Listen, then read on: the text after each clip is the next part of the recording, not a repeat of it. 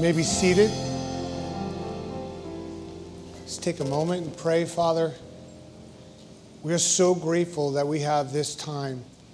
This time that's different than all other times during the week where we get to gather and come to your kingdom and worship you in unity, in community, Lord.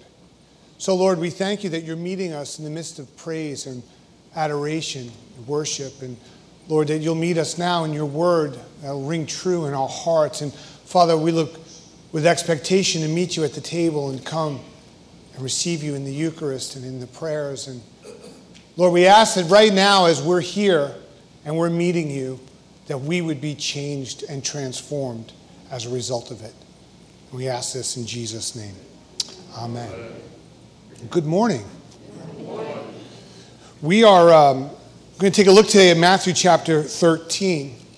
And as I told you, we're going to be going through Matthew's gospel, so that could be your summer reading if you want to stay in tune as we're coming through different teachings throughout the gospel during July and August. And you'll see a theme going through this summer as we're going through Matthew's gospel. And uh, they're usually snapshots within the chapter. And today that we're in Matthew chapter 13, and um, Jesus is is at this point teaching the crowd on the Sea of Galilee, and he's, he's just goes outside on one of the disciples' boats so that the crowd that's gathered uh, can begin to hear that his voice begins to carry over the waters and to that area, and that's his said teaching place, and uh, those who have gathered are now listening, and, and, and there's something unique that's happening in the midst of Matthew chapter 13 as Jesus is teaching his disciples and teaching the crowd that's coming. And remember, when the crowd that comes, there's many who are, who are becoming followers or they're seeking him out or they're seeking a healing or, or to find truth. And then there are those, the religious leaders, the Pharisees, the Sadducees, who are seeking him out for him to uh, make a mistake, for him to be tripped up, to find out really when, when, when they look upon him to disprove the things that he's saying or who he may they may think he is. And so you have that whole crowd gathered together and he's teaching. And in Matthew chapter 13, it's actually considered a parabolic discourse. That's what they call it. That's a fancy way of understanding the theology behind the teachings through Matthew chapter 13. So if you want to sound fancy, say, I was reading uh, Matthew chapter 13. Did you know that's a parabolic discourse? All that means it's, it's Jesus told a lot of tar- parables. It means Jesus used parables in Matthew chapter 13 to do his teaching. But we need to understand that. That why, why did he choose that way? And specifically in Matthew chapter 13, he told eight different parables, two that he explained, which he rarely did. And he's unfolding a theme and he's unfolding a teaching as we go through this together. And there's three things that he's pointing out that we've got to get hold of, that he's talking about in, in, in the theme today of uh, the sower, that, that we would recognize these three things in the parable of the sower. And there's three distinctive things regarding this parable that Jesus is teaching. And first, he's teaching about uh, these things that we would see as uh, we have the mustard seed, I'm sorry, the seed, the sower, and the soil. That there's these three things that are taking place the seed, the sower, and the soil. And the first is the seed. And the seed is simply this the seed is the kingdom of God and the gospel message, the revelation of who Jesus is. That's the seed that he's talking about, and that's what he's telling them that it's the kingdom of God and that they would understand that. The second is the sower, and that the sower is anyone who shares the gospel with others. And the sower in this case is Jesus. He's the one who's sharing the kingdom message, he is the gospel in the flesh of those who are gathering and seeing him. And he's, he's sowing that seed. The third thing he talks about is the soil. And the soil represents the people's response to the seed of the gospel. That's what the soil represents. It's, it's humanity's response to who Christ is. It's humanity's response then and now. And Jesus understood that there was going to be these different ways that they were going to respond as a result of, of who he is. And, and the parable of the sower, it's not so much about the sower or the soil as it is about the seed. And it's about the seed, which is the kingdom of God. And Jesus is telling his disciples that this is what's going to happen as this truth is proclaimed. See, the good seed is the word of God, and the bad seed is everything that's going to be contrary to the word of God. So the good seed is the seed that'll be sown, it'll bear fruit, it'll, it'll, it'll, it'll have roots, it'll do all these things. The bad seed is the one that's rejecting that truth, the one that can't grow, the one that won't do those things. In Hebrew chapter 4, verse 12, it says this for the word of God is living and what, church? Powerful and sharper than any two edged sword, piercing even to the division of soul and spirit and of joints and marrow, and is a discerner of the thoughts and intents of the heart. That God's word is what? Living and powerful. And that word is going forth. But here's what Jesus is teaching about these different areas of how it's received. It's only those, it's only those who are open to hear that can receive the living word. There's a difference. There's only those who are open. And Jesus understood that that was going to happen. Those who are open to hear his word, those who are open to receive that living word are the ones who are going to hear it. And his word is truth, and we're given this gift to become part of this mysterious, amazing growth of his kingdom. We're given this incredible gift. And the message of the kingdom goes forth, and Jesus says those who hear will respond differently. All those who are going to hear this truth, all those who are going to hear about the kingdom of God, all those who are going to respond to that kingdom message, are, they're, they're going to respond differently. Humanity is going to hear that and they're going to have different responses. I know for many of us, we think that, uh, you know, man, I wish I was there during Jesus' time. You know, Jesus would have, he would have been walking the face of the earth and I would have heard it and I just would have been the best disciple ever. Maybe. Maybe. They're so silly. How did they not get it? How did they not see it? Oh, we didn't see it for a while. Sometimes we still don't see it. There's many who still need to see it. And that, that word's going forth, but Jesus gives this description regarding how that would be received. And there's four responses to this that are laid out in Matthew chapter 13. And Jesus explains those responses. He explains what happens. He, he helps us understand that parable. And the first is that he gives these responses, and the kingdom of God is, is that seed that is sown. And I've paraphrased some of Jesus' responses, so don't stone me after the service. But I paraphrased a little bit because for me, it's easier for me to understand what I'm trying to teach in the way that I think. So when Jesus says the wayside, when the seed falls by the wayside, the wayside is basically the thick headed. Don't raise your hand. No, don't, don't say, oh, thank you, Father, that's me. No, no, no. Get that down. I'm not looking for a show of hands on that one. Comes to the wayside, it's the thick headed. They've heard the message many times and they rejected it. They've heard the message, they've heard the gospel, the seed is coming, and the seed is being rejected. And the problem is that they're not seeing that seed as the truth, that gospel truth, that Christ being revealed of who Christ is in their life. That, that gospel truth is life giving hope for us.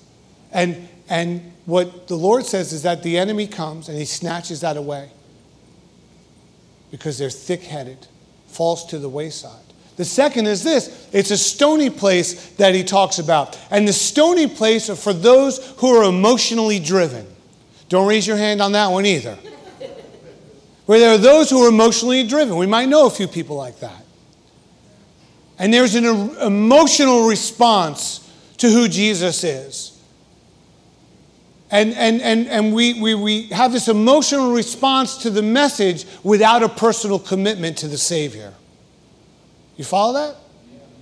There's an emotional response, but I don't make the commitment that he's calling me to make. So what happens? Spiritual trouble comes, and they look for another emotional high. They shift. Jesus says it doesn't take root. Why? Because because trouble comes, tribulation comes, circumstance comes, and goes, ah, I don't like how this feels. I'm going to go over to this thing over here. And as I go from thing to thing to thing, instead of God strengthening me through those troubles, Instead of my roots getting stronger and deeper, I just shift to the next thing. So I'm never really rooted in anything.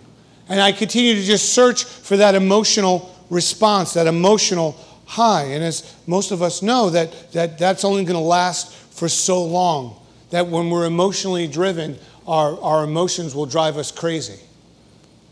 But that we have to be grounded and rooted in that relationship. And we have to recognize when that trouble comes that we're, we're in that uh, commitment of who He is, that He's the one helps us weather through that circumstance. He's the one who gives us the roots.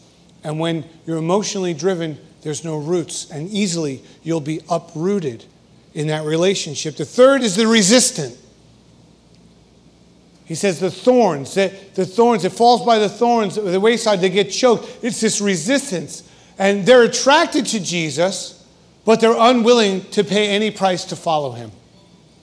And what that means is, is basically, you know, I like your ideas and thoughts, but I'm really not willing to give it all up yet. I kind of want to add Jesus into my life and just make everything the way I want it to be. I don't want to give my life to Him and let Him lead me in the life I'm supposed to live. And what that means that that when you when you're when you're resistant, you're desiring the things in the world greater than to follow after Him. In other words, that I desire the things that are in the world greater than I desire a relationship with Christ. And there's this resistance. I say, Lord, Jesus, I give you 25% of my life, Lord. Doesn't that sound silly? Lord, I give you half of me. The other half I'm going to hold on to because I kind of like, don't want you to disrupt the things I like. But you can't. That's actually called being double minded. And you don't want to be caught in that place. And there's a need for us, if we're hearing the kingdom message, that we have to respond in that way, that we have to break off and, and, and, and, and, and not let the things of the world so easily entangle us. But we're, we're surrendering and saying, Lord, we're trusting you in all things. That, Lord, you're making a way. And I know for many of you, you're like, Father Brett, just get to the good soil. That's all I want to hear about. I don't want to hear about all these three other things uh, uh, that, that, that thick headedness and emotionally driven and resistant. But maybe we have to take a look at those things. Often we begin to look at those different types of places where the seed falls and we start to point at other people and go, yeah, that one's thick headed. Oh, they're emotionally driven. Oh, resistant? Yup, they fit that one. But what if the Lord's talking about us? What I can tell you is I was all those things about 30 minutes ago before we began this place. I'm easily thick headed, emotionally driven, and resistant on a daily basis. And I've got to come back to that place and recognize that, that hold on a minute, I wanted to be in that that richness, that good ground of, of where that seed, and there was a seed that was sown into my life, into that good ground, that something did occur in that moment. But I have to look at those places and I have to see what is my response to the gospel today. See, the response to the gospel yesterday isn't as important as it is to your response today. How do you respond to who he is right now in this moment in your life? Where does that word land in your life? How does it land? Jesus talks about this good ground. And the good ground is simply the faithful disciple. It's the faithful disciple who, who, who hears that word and responds to it. And, and the faithful disciple has three characteristics. First, they hear the word and are willing. That's what happens. They hear it and they are willing. Second, they understand it. After their willingness, they understand it. And third is that they respond to it. See, the thick headed hears it and, and nothing happens after that second part. And then we're supposed to respond to it in that way that there's, uh, I, I heard, Lord, that call. I understand that truth of your word in my life, that I want to be that faithful disciple. I heard the word and I'm willing. Second is that, I, Lord, I heard it, I'm willing, and I understand. And the third is I have to action step respond to that word. And I don't know about you, but, but I haven't really done anything in my life great in moderation. There's a tendency to be all in or not in at all. And how do we respond to that word? That, that am I going to give the Lord 50% of that response or am I going to give him 100% of that response? In other words, when he makes that call, how will I respond to it? How will I be that faithful disciple? And he's calling those who are following him when he's preaching on all these different parables, this theme of the kingdom of God, that they would understand it. He's trying for them to understand I'm calling you to be that faithful disciple. And a faithful disciple is this makes a true commitment to a life in Christ. That it's a true commitment, it's genuine. I'm not going to let my thick headedness, I'm not going to be emotionally driven, and I'm not going to be resistant. You know what it is? That soil that's turned, it's prepared and ready to receive. And he's saying, and when it goes there, wait and see what can happen. See, by the Spirit of God, a disciple is radically changed to bear fruit as a witness. Some 100, some 60, some 30. But there's a purpose as a result of it. And 2 Corinthians 5.17 says this, Therefore, if anyone's in Christ, he's what, church? A new creation. Old things have passed away, and behold, all things have become new. Forget the former things. Forget the past. Anyone who's in Christ is what? A new creation. That God's done a new thing. He's continuing to do a new thing in our lives. And where maybe there was thick headedness, emotionally driven, and resistant, I've got to say, Lord, that's the old thing, but I'm a new thing. Behold, because I'm in you.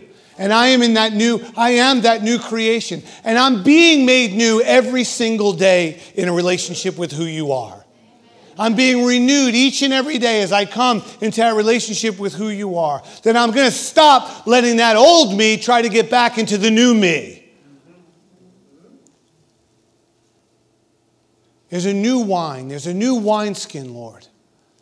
And I'm, I'm that new creation because I've heard your word. I understand, Lord, it, it's taken root in my life, and I'm called to be that faithful disciple. And the truth of God is like that seed. And when it's planted, it's going to have various reactions. But Christ's plan for that seed that's planted, that it would be fruitful. That it would have abundant fruit. When that seed of truth is planted into our life, or into our, our hearts, which is our attitude, which is that response. It's, it's the soil that determines if the seed will grow.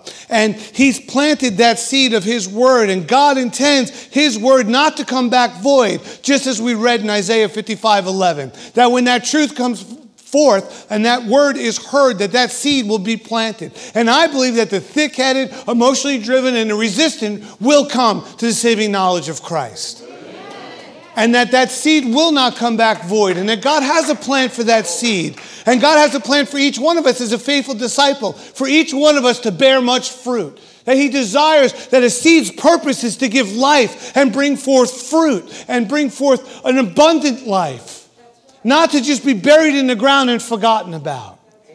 And if you're a faithful disciple, God's got a plan for you to be fruitful in your life. And that plan comes through His Word, His truth about his kingdom and about Jesus being revealed in the fullness of who he is. See, for those who are being saved, that fruit is the fruit of the Spirit. For those who are lost right now, that fruit is a fruit of salvation. But either way, his word will bear fruit. And we have to desire of what that fruit is. And Lord's plan for your life is to be that faithful disciple. And He wants you to be fruitful, to bear much fruit. Now, I have today a gift for all of you, and they're seeds. And you either got them yet or you're going to get them on the way out. And I want that to be a reminder. I want you to take an action to your faith. Go find some place, dig a hole, and plant the seed. And then watch it grow. And that's what Jesus is saying in the parable it's going to take root. He's going to bring forth water and sunlight. And then that seed will grow and that seed will be abundant. It'll give life, it'll give fruit. And that's the life of a faithful disciple. And if you don't have somewhere to plant it, just go plant it at your neighbor's house. They'll love it. You know, just be fruitful, brother. And plant that seed with them. But he's calling us to that place. Your homework this week is to read Matthew chapter 13 and find all eight parables and find the theme that Jesus is teaching about those parables, about his kingdom being revealed, about who Christ is being revealed for the salvation of all. Amen? Amen. Let's pray. Father, we thank you, Lord, um, that, that you don't give up on us. And Lord, right now, if we're dealing with maybe being thick headed or maybe being emotionally driven or maybe being resistant, Lord, that we surrender of those areas of our life. And Lord, we want to be a faithful disciple. We want to be life giving and we want to be fruitful abundantly. So, Holy Spirit, work in us right now and bring forth that fruit and tear down any area of our life where there's been that resistance, Lord. So that we can be your disciples and we can see your kingdom on earth flourish. Now, you have everyone has to respond to take an action to that. And if you're hearing the message for the first time about his kingdom, about Christ, and about that relationship he desires to have with each one of us, We've got to respond. To be that faithful disciple is to respond to that call of a relationship. And He's calling us. So I want us to bow our heads and close our eyes. And if you're sitting here right now and you haven't asked the Lord in your life that way, He's inviting you into a relationship. And we have to respond to it. If you're home right now and you're watching from wherever it is and you haven't responded to the gospel, the kingdom message, the seed being sown right now in your life, you need to respond to it and have that relationship so that you can be fruitful. That you know that Jesus loves you, that He went to a cross for your sins, that He died and rose again, and He conquered death so that you can not just have life now, but have an eternal life. And He makes that invitation. So, what I want you to do is just pray with me to know Him in that way. Repeat after me. Say, Lord Jesus, I need you. I thank you for dying on the cross for my sins. I open the door of my heart and I ask you to come in Take control of my life and make me the person you want me to be. It's in your name I pray. Amen. And all heaven rejoices as we respond that way. If you prayed with me and you're on the campus, let us know right now. If you're on another streaming platform, let us know. Uh, please contact us. Why? Because I want to see that seed that's planted be fruitful. And we want to help you on that journey that Christ has you on. So please let us know. Amen. Peace of the Lord be with you. In a new kind of way, share with one another a sign of peace